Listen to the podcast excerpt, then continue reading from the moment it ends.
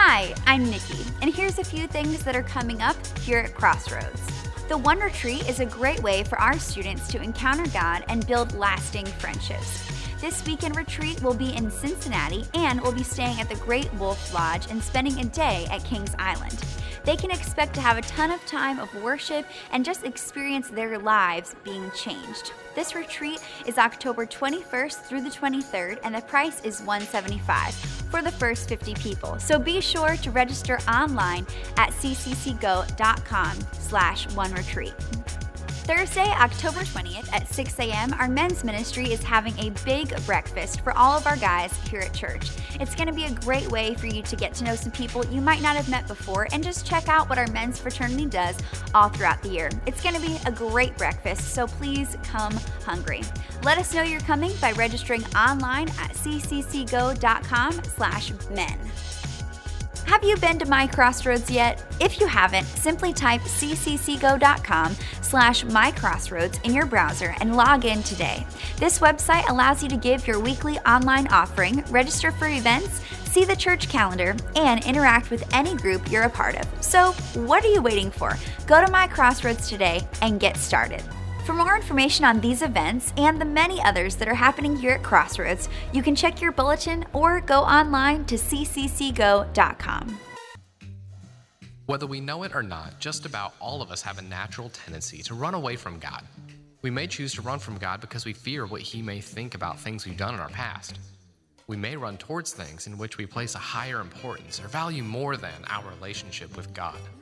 We may run down a path that has us go through a predefined set of motions or blindly follow a set of rules that we think will bring us closer to God, but that actually ends up being a substitute for a real relationship with Him. In the book of Hosea, God uses the troubled relationship between a man and his wife to illustrate the fact that He is patiently pursuing us, no matter what we've done or how far we have run. God loves us regardless of how many times we've said to Him, Catch me if you can. Well, hey, I remember back one summer, I was in middle school. About four of my closest friends were over for the afternoon. And after about a few hours, we were bored and we didn't know what else to do with our time. You know that that's a really dangerous thing, right? Well, just at that moment, my buddy Tom pulled out of his backpack that he had brought from his house a packet of water balloons, and he suggested that we all go have a water balloon fight in my backyard. Now, I quickly spoke up and said that this was a really bad idea. The guy next door had been cutting my neighbor's yard for about an hour or so, and I realized that the compassionate thing to do in that moment was to help him cool down. And so I spoke up and I said, Guys, why in the world would you want to have a water balloon fight when we can go nail that guy who's cutting grass in my neighbor's yard? And so everybody thought it was a great idea. We filled up water balloons, put them in a water cooler, and went over into our neighbor's yard and got into position. Now, you need to realize that there was a horse pasture that separated our yard from my neighbor's yard, and it worked perfectly in our favor, all right? And so we're hiding behind these really tall oak trees, waiting for the guy to come back around. And as he got closer and closer to us, I realized in that moment that he looked a lot different up close than he did from far away. I mean, he was ripped. He had sleeve tattoos on both arms. He just kind of rode his zero turn radius mower with a mean kind of scowl look on his face. No lie, I looked over at his red Dodge Ram pickup truck, and there was a bumper sticker on the rear window that said this Guns are like a beer cooler, they are best used when full and completely empty afterwards. And so I'm really having second thoughts at this point.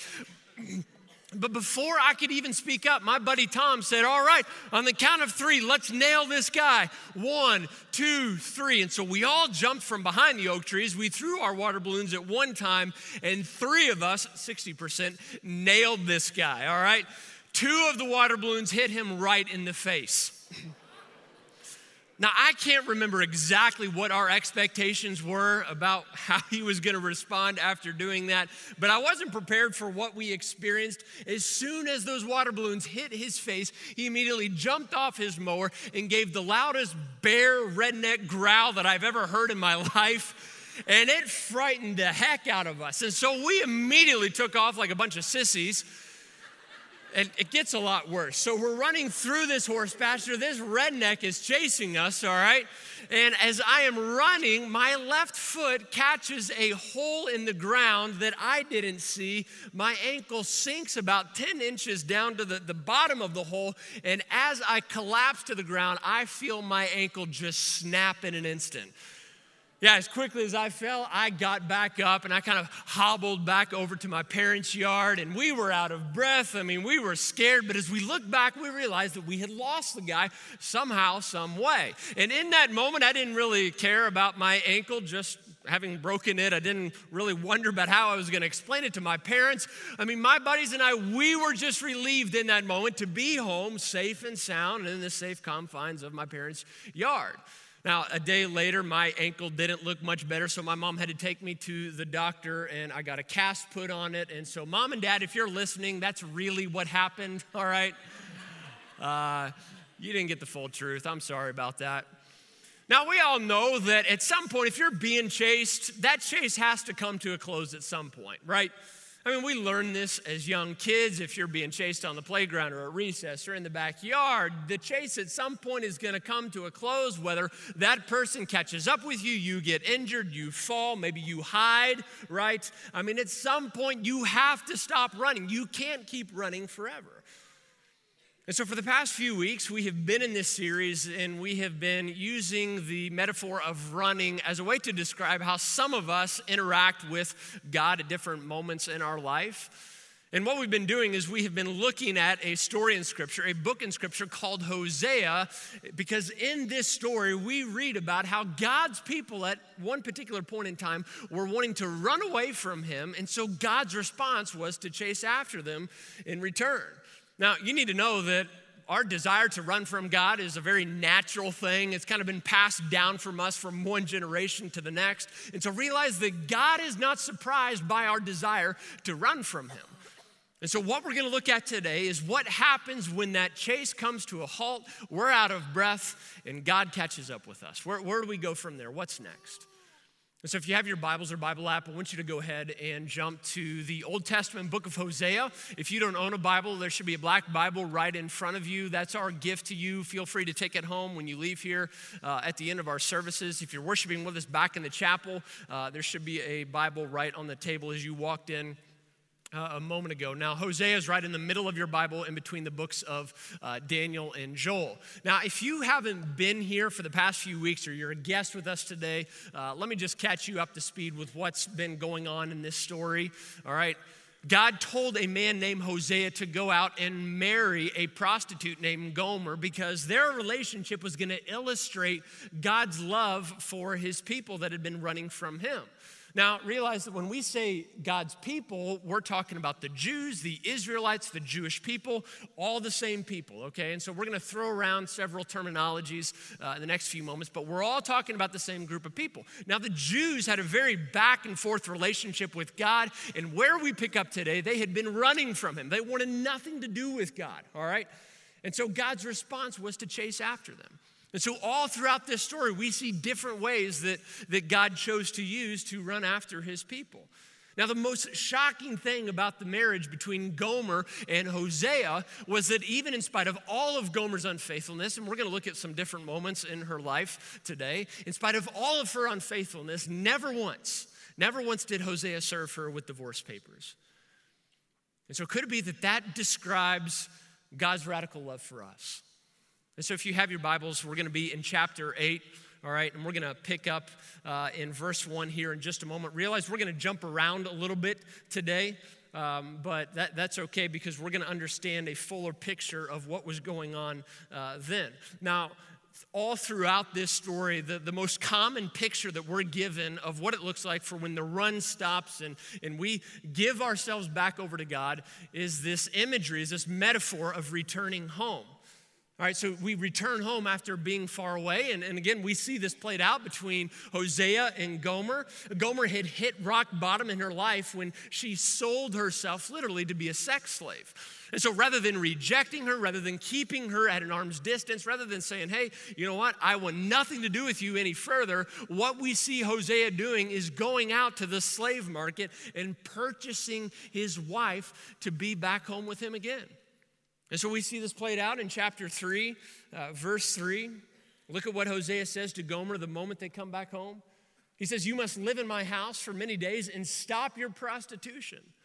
During this time, Hosea says, you will not have any sexual relations with anyone, not even with me. Now, we learned this last week when Hosea bought Gomer at the slave market. He was really just reclaiming what had been his from the beginning. I mean, after legally purchasing her, Hosea did the unthinkable. He brought her back home.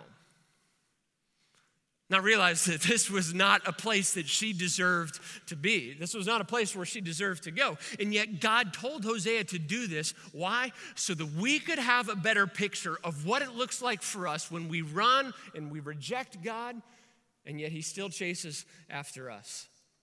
And so at the beginning of chapter 8, God warned the Jews of their sin and how things would go if they didn't turn around, if they didn't stop running. Check out what God says starting in verse 1. He tells the Jews, Put the trumpet to your lips, an eagle is over the house of the Lord because the people have broken my covenant. In other words, my people have chosen to leave me, to reject me, to leave this relationship that I've had with them. And they've rebelled against my law. Israel cries out to me, Our God, we acknowledge you. But Israel, God says, has rejected what is good, an enemy will pursue him. They set up kings without my consent. He's describing their idolatry. They choose princes without my approval. With their silver and gold, they make idols for themselves. Where does it lead? To their own destruction, God says. Now, understand that in the previous uh, verse, verse 1, when God says to sound the trumpet, the sound of the trumpet was a warning to the Israelites that God was going to allow their enemies to invade them, to defeat them, and to overtake them. This was their punishment for choosing to walk away. Now, before you just write this off as God, you know, getting revenge or getting back on his people, what if this was a more aggressive approach for God to pursue his people so that he could finally get their attention? And you see, what God often does for us is He warns us ahead of time about where our life will end up if we don't make some changes. A couple months ago, our uh, family moved uh, homes across town, and, and we took about two weeks to slowly move our stuff from our old house to our new house. And so one night around 1 a.m., I was making one last trip to our old house to get some of our outdoor furniture to bring over to our new house. It was 1 a.m., I was tired. Anybody love moving here? Yeah, nobody, all right? And so I was frustrated, I was just annoyed, and I was ready to be done for the night. And so I got all of our furniture, put it in the back of the truck. The last thing I was to get was our gas grill. Now, I went to move our gas grill, and that stupid thing wouldn't move for the life of me. At 1 a.m., I'm pushing it one direction, I'm pulling it another, I start punching it, and I'm I mean, I'm just letting off a lot of steam trying to get this grill to move. And so finally, I conclude I'm just going to let this thing have it. And so I walk to the opposite side of the deck, all right? I get a running start. I sprint towards the grill, jump up in the air, and karate kick it. if only you would have looked out at my back window at that point in time. he's crazy. Glad he's moving, all right? And so finally, the grill moved, it toppled over, and I fell over flat on my back, and, it really hurt. But as soon as the grill fell over, all of a sudden, I heard the sound of a hissing noise. I thought to myself, oh no, what has been going on here? Well, come to find out, I couldn't believe I couldn't remember it. I opened up beneath the grill, and there, the grill had been connected to our main gas line that went into our home. It didn't have one of those little propane tanks. And so when I kicked it, evidently, I totally broke the nozzle that had been connecting the gas line to the grill. And so instantly, I started smelling this horrible odor of rotten eggs. You know what I'm talking about? I mean, natural gas was just everywhere. And so I'm kind of panicking, panicking at this moment. And then I realize, hey, I've got to go turn off the gas line uh, over by our house. Can't really turn it off right here at the source. And so that's what I did and ended up being okay. Our energy company came out later to verify that I had done everything uh, perfectly and miraculously, I actually had for the first time in my life. All right? But come to find out, one of the reasons why gas companies inject their gases with that odor is because natural gas typically doesn't have an odor at all. And so, if you breathe it in, it's a really harmful chemical that ultimately could lead to your death. It's why some people call natural gas the silent killer. And so, apart from that really horrible stench, that horrible odor that gas companies inject into their gas lines, you wouldn't know what you were breathing in. And so, that odor, as uncomfortable as it may be, serves as an alert that, hey, if you don't act quickly, things could end badly for you, right? And you see, sometimes, as uncomfortable as it may be for us, the most gracious thing that God can do for us is warn us about where our life is headed if we don't make some changes. And so maybe for you, the, the trumpet sounding in your life came, by, came through a confrontation, maybe that a friend had with you about the way you've been talking to your wife lately. Or maybe your warning came in the form of a really descriptive dream about, hey, where a relationship is headed if you don't stop flirting with him at the office. Maybe you walk around just with this weight. You feel shame. You feel guilt all the time. Maybe you're experiencing conviction. And so, could it be, though, that though it may not be comfortable in the moment, that that is God's way of pursuing you in the moment? In verse 4, we learn the motivation behind God's warnings and willingness to let the Israelites be taken captive by another nation. The, Jew, the Jews weren't just running away from God, but realized that they were running towards destruction. And, and so, in love, God says, Hey, here's where you're headed. This was a serious wake up call for them. And so, for the next few chapters here in Hosea, God continued to describe what was ahead for the Jews if they didn't stop running. But then at the end of chapter 11, God promised that his judgment and punishment would be followed up with restoration. And so I want you to notice the shift in tone and posture that God makes here at the end of chapter 11, starting in verse 8. God says this He says, My heart is changed within me.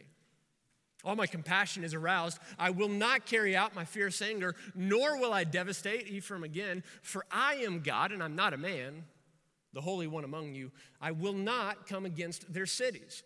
They will follow the Lord. He will roar like a lion. When he roars, his children will come trembling from the west. They will come from Egypt, God says, trembling like sparrows from Assyria, fluttering like doves. I will settle them in their what? Their homes, declares the Lord. I love the comparison that God kind of teases out here. God says that, that he is like a lion, and all he needs to do is roar, and people will come towards him trembling with fear. And so, what does that make us in comparison? We're nothing but pathetic doves and sparrows, God says. And so, guys, next time you're tempted to post a selfie when you're at Bob's gym, all right, because you're really impressed about your muscles or your biceps, just remember you're nothing but a sparrow or a dove that's fluttering in the wind, right? I mean, rarely do we think of ourselves in that way, yet compared to the God of the universe, he's a lion and, and we're nothing but, but birds. Now, verse 11 ends with the promise that the God will win this chase and, and he will bring us back home where we belong. And so, if home is this metaphor that God gives us for where we head when the chase ends with him, what, what does this really look like? Well, let's, let's clarify some things here. Number one, let's, let's see this that home is where life really happens. When God talks about us returning home, home is where life really happens. Now, forgive me if I sound a little bit like Martha Stewart or Joanna Gaines right now, all right? That's not my intent whatsoever. Realize that the Hebrew word for home in verse 11 means a dwelling place, it, it communicates a safe place, a, a shelter. Now, while a house is a physical structure made with, built with walls and a roof overhead, a home is something that's more personal for us, right? I mean, it's where life happens. It's where you're meant to belong at the end of the day with those whom you love most. Now, here's the thing we were all created to live in this home that God talks about. This home is where we experience joy and contentment. It's a safe place where we're free to be ourselves. I mean, deep down, you may not see it, you may not even acknowledge it, but it's the place where we were meant to be. This past summer, our family took an extended vacation, and during the last week of our vacation, we went, we flew out to Los Angeles, California. And uh, when we were out there, I think it was about day four or five, we went to a place called Huntington Beach in the evening, and it was just absolutely beautiful. It was about 65 degrees outside. There wasn't any humidity in the air. There wasn't a cloud in sight. And as we looked across the ocean, you know, the brilliant sky that was yellow and orange and pink and red was reflecting upon the water that was coming in and beating against the sandy shore and the cliffy rocks. And you looked behind you and there were just rolling green fields. You, you looked out into the ocean and you could see 30 miles away the silhouette of Catalina Island, which is just off the shore of Southern California. I mean, it really reminded me of the Ohio River. Not really, at all. I mean, it was just beautiful, and we watched the sun fade beyond the horizon of the ocean. Now, as strange as this sounds, as I was standing there with my family, I was ready to get home. Now, you see, it had been a long time since we had been home because we had been, again, traveling for several weeks. And, and as picturesque as where we were, there was something within me that longed to be at our little messy house in Newburgh. I mean, there was something more enticing about it for me in that moment. You see, homesick is that feeling that we all experience when we're in a place, we're in an environment, we know that we ultimately don't belong, right? And you see, if you aren't there yet with God, and maybe you've been running from Him for a really long time, chances are you've probably felt that homesick feeling as well. Now, sometimes that homesick feeling comes in the form of, of emptiness. I mean, you wonder, does life really have meaning? What am I ultimately doing with my life? What, what, what does significance for me look like as, as I move forward into the future? Or maybe you find yourself anxious a lot and, and you find yourself always wanting control. You feel like you never measure up. You experience a lot of insecurities. You ever been there before? You see, could it be that those homesick feelings that we experience tell us and inform us that we are living in a place that ultimately isn't our home? Now, God parallels his invitation to return home with Gomer's life. And, and see, for Gomer, she learned that no matter how much money she made as a prostitute, it was never enough for her. I mean, each man that she had sex with left her feeling less loved than before. What she thought was freedom from an exclusive marriage ended up being something that was an enslavement to a lie. Each time that a guy took Gomer up on her hourly rate, she would think, well, maybe this is the moment where I will finally feel accepted. Maybe this is the time where I'll finally experience acceptance. But you see, those feelings for Gomer left quicker than the guy did. You see, Gomer failed to realize something that we all tend to miss as well today. And it goes like this She was searching for something that she had access to the entire time. Doesn't that describe a lot of our stories? You see, Gomer had a husband who, who gave her the love that she needed and the love that she wanted. Now, let's take a step back here for a moment. What if their marriage, Hosea and Gomer, it pictures and it kind of illustrates God's relationship with us, maybe more than we're willing to admit? I mean, haven't we all made choices and decisions that led us someplace that you didn't intend to go? I mean, haven't we all carried around shame maybe for that abortion that you, you had, that first marriage, that meth addiction, that porn problem, or all the things that you said to your friend in that moment of rage that you wish you could take back now? I mean, if acceptance and respect were automatic for you, do you really think that we would be so concerned about our image and our appearance all the time? You see, home is where life happens, and we will never be fully satisfied until we stop running and we respond to God's invitation to return. Now, here's another thing about this home God mentions. It goes like this that you are never too far to return home.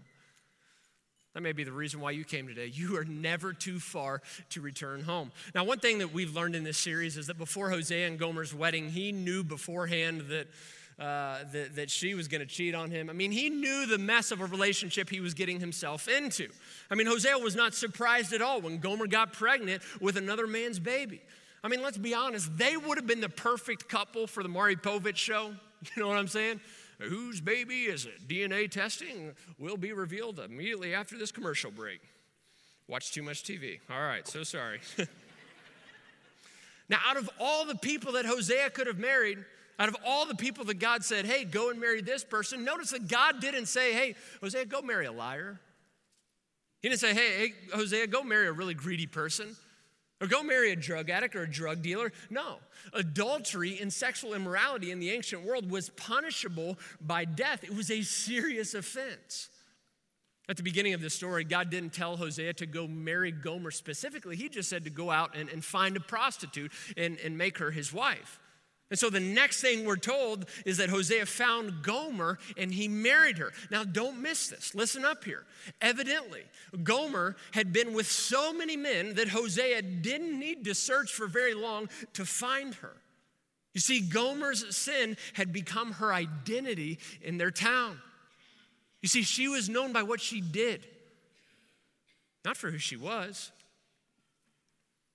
When Gomer got pregnant, she had become so addicted to selling her body that she abandoned her children, left their family, and lived on her own for a little while. And this is when she became a sex slave that we read about in Hosea 3.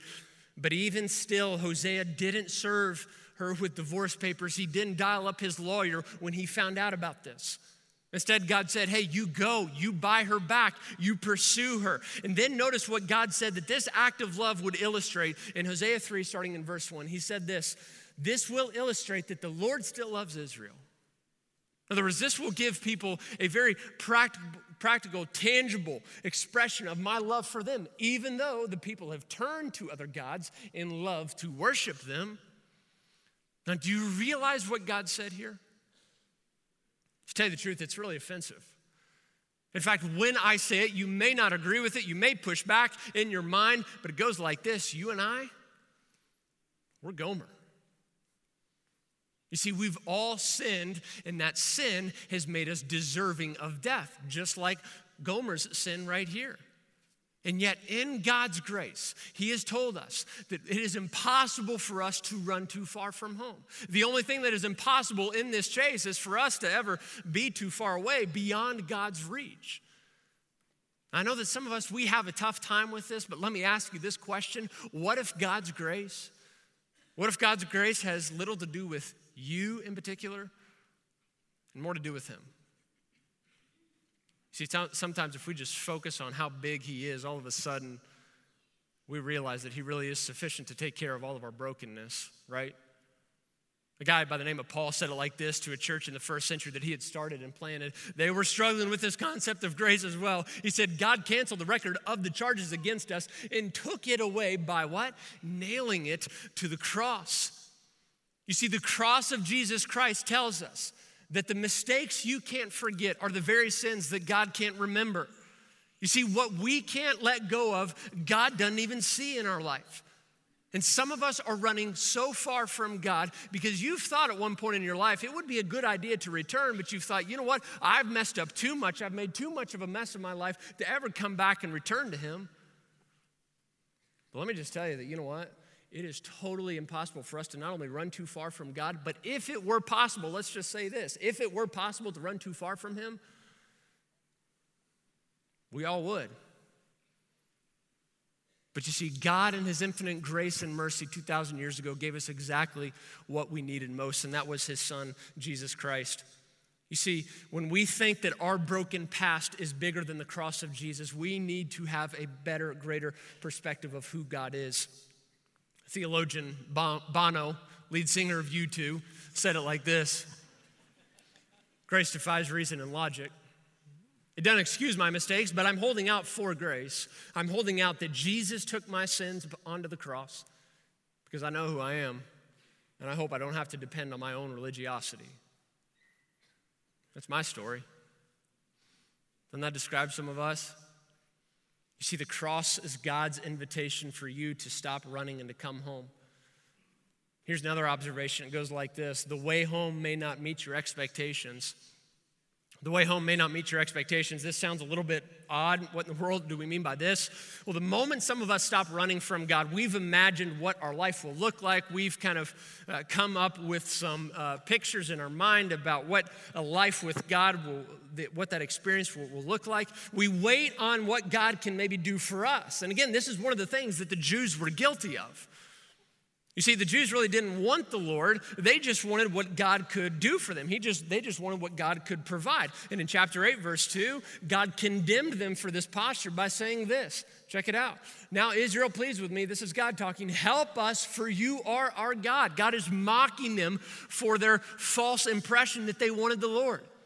You see, the Jewish people wanted really nothing to do with God. They didn't really want to return home. They just wanted the Lord to deliver them from their pain, their inconvenience, and their frustration.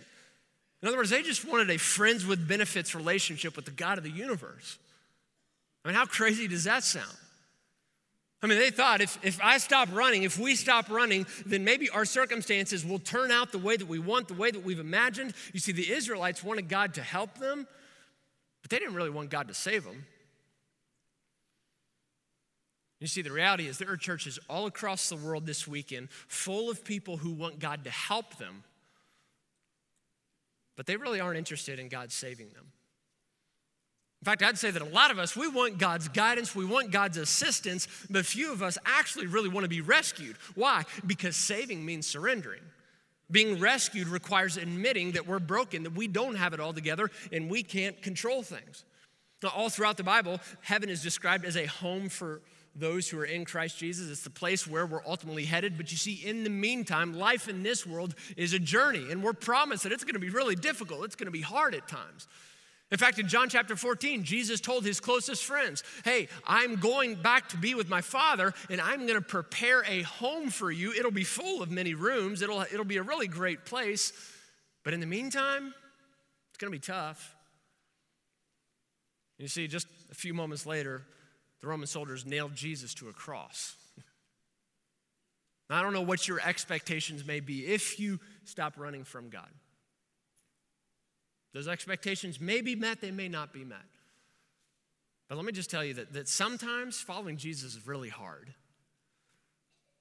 But sometimes it's really difficult. To be straight with you, I don't always get God, I don't always understand Him.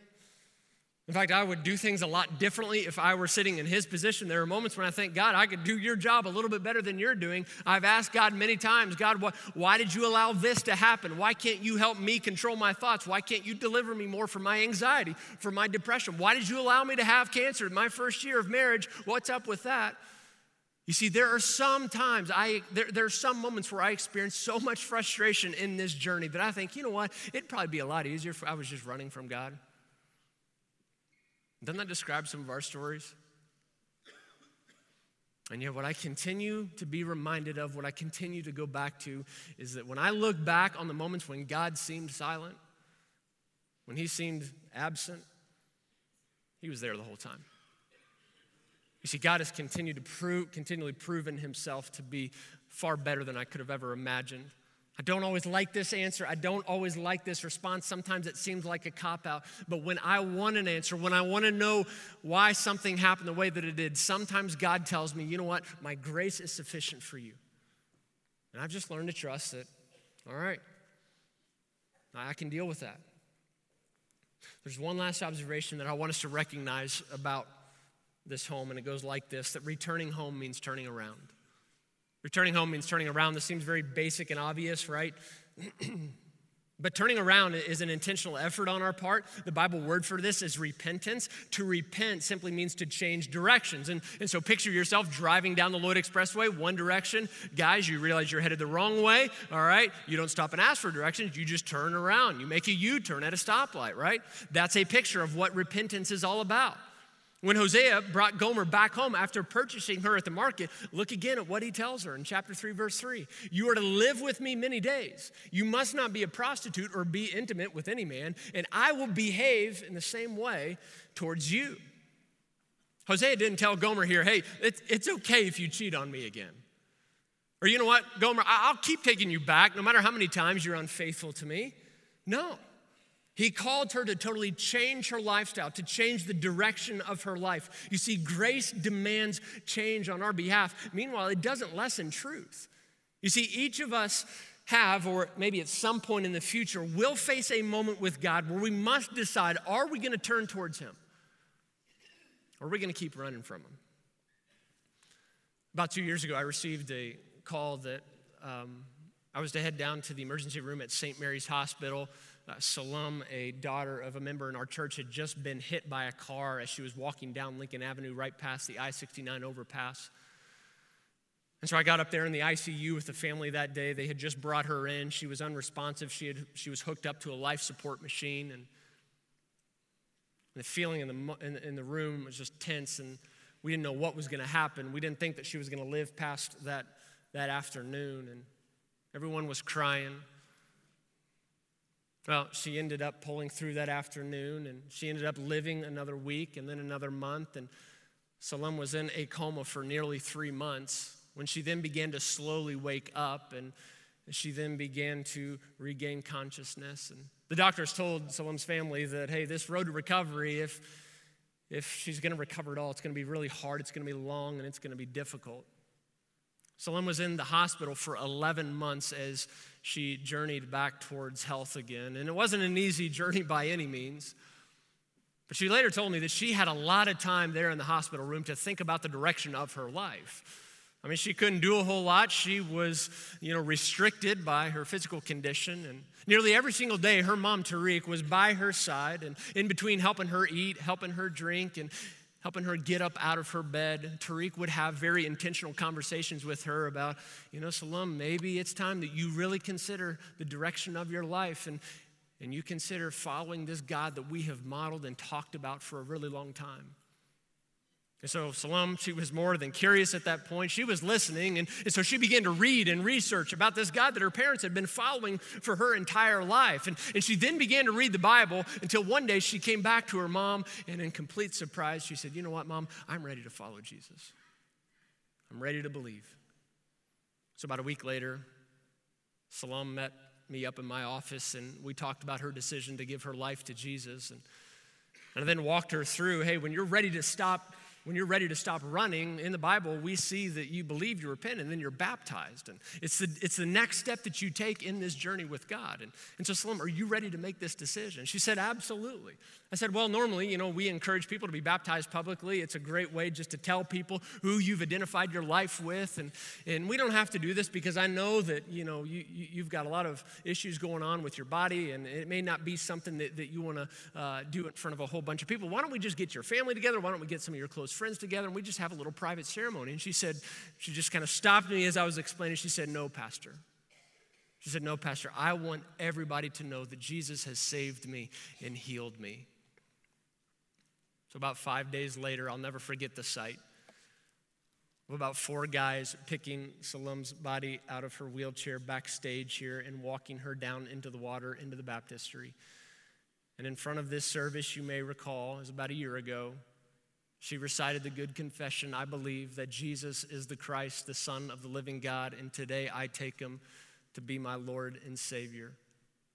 And so all of us guys then lowered her into the water. We brought her back up, and with a big smile on her face, underneath her breath, she said, Thank you, Jesus. She said, I have been washed. I am clean. I am healed. I tell you that story for a few different reasons. You see, God pursued Salam there in the hospital ICU in a way that he couldn't have outside of it. Now, the moment that Salam was baptized, she didn't instantly, she wasn't instantly healed. She wasn't delivered from all of her sickness and illnesses. She still struggles a lot to this day. But I also tell you this to know that Salam is now headed towards a home where she won't have to worry about a wheelchair. She won't have to be concerned about the amount of debt that she's in because of all her medical bills. She won't have to worry about cars staying on the right side of the road and swerving and hitting her. No, because this home where she's headed is a completely perfect place. 2,000 years ago, whenever Jesus walked out of his tomb, crashed his funeral, he told his followers to go out and, and start a movement, which later would become the church. And it's one of the reasons why today we gather together as the church. And, and so the message that this guy had crashed his funeral was an absolutely earth shattering, shocking message. And, and whenever the early believers, the early Christians, would stand up in a public place and proclaim what Jesus had done on man's behalf, that we could have forgiveness, that we can be connected back to our Creator, people would would always say, okay, that's great. I believe that. What do I need to do? And you see, the early Christians responded by saying, Repent and be baptized, every one of you, in the name of Jesus Christ for the forgiveness of your sins. Baptism was that moment that people identified as, hey, that person has chosen to stop running away from God. They have united their life with Him. Baptism is a significant moment that marks, hey, the chase has stopped and I'm running the other direction. And so I just want to end by challenging two groups of people in here right now. First group are those of us, you don't have peace with God. You've been running from Him for a really long time. You have rejected Him. And you've got your reasons, you've got your excuses. I'm not discounting those, but you know who you are. One thing I want to leave with you today, one thing I want to challenge you with is this What would it look like for you to stop running? Question I want you to just, I want to be on your mind this week goes like this What will it take for you to stop running and for you to return home? Now, the reason why I ask this is next weekend at the end of the series, when we wrap up uh, the story of Hosea, we're going to end with an invitation to have people come forward and to be baptized. And so maybe next weekend is the moment where you finally declare, I'm going to stop running and I'm going to head the other direction and I'm going to choose to unite my life with Jesus. And so, is that a next step that you need to take? I just want to encourage you to think about that this week and think about what it would look like for you to be baptized next week and when that invitation is given. Now, the second group of us are, are, those who've maybe been following Jesus for a really long time. You've been baptized, you haven't really been running from him too much lately. Will you just pray for those who need to, to stop running and to be baptized next weekend? Will you pray that, that, that God will give them the courage to step forward, to walk out of their rows, and, and to be baptized in front of us all? You see, this is, this is a church wide thing. This is the moment that we can all come together as the family of God and encourage one another uh, to turn back to a loving Heavenly Father who has our best interests in mind. And so pray for them. But if you're running from God, consider being baptized next weekend. Now, if you're serving communion, we're going to uh, enter into that time now. Communion is something that we do every week as a church. If you've been around here for a while, you know that. If you're a guest with us today, communion is a moment where we just tangibly remember by eating bread and drinking juice that no matter how dark and broken our past may be and may look, God has promised that He's not going to leave us. And you see, He proved that by sending His Son Jesus to die the death that we all deserved because of sin in our life. And so, just a few hours before Jesus was crucified, he gathered his closest friends in an upper room and, and he broke bread and said, Hey, when you eat this bread, as when you gather as my followers, remember what I'm about to do for you. They didn't really know in the moment what it meant, but you see, 2,000 years later, we have a full scope perspective of what Jesus was meaning. When we eat bread here in just a moment, we are reminded of the physical body that Jesus put in our place, that he was our substitute, absorbing all the wrath that we deserve because of sin in our life. And that cup of juice, what it simply represents is the blood that poured out of the body of Jesus when he was crucified. The Bible tells us that without the shedding of blood, there is no forgiveness of sin. And so when we drink the juice, we're reminded that we have what we need most forgiveness of sin. And so I want you to uh, take communion here in the next few moments. We're going to sing one last song, uh, and then uh, we'll be out of here. Let me pray for us. God, I know that. Um, a lot of what we just talked about, for a lot of us in here, it seems too good to be true. Some of us are even having fights with ourselves in our mind. Well, he can't, he can't mean this. And God knows about that night, knows about that relationship. And, and maybe that's why some of us have been running, is because we just have so much shame in our life, we just can't even see or think straight. And God, would you just remind us in a way that only you can that home is where we belong? That we can't run too far to ever come back home.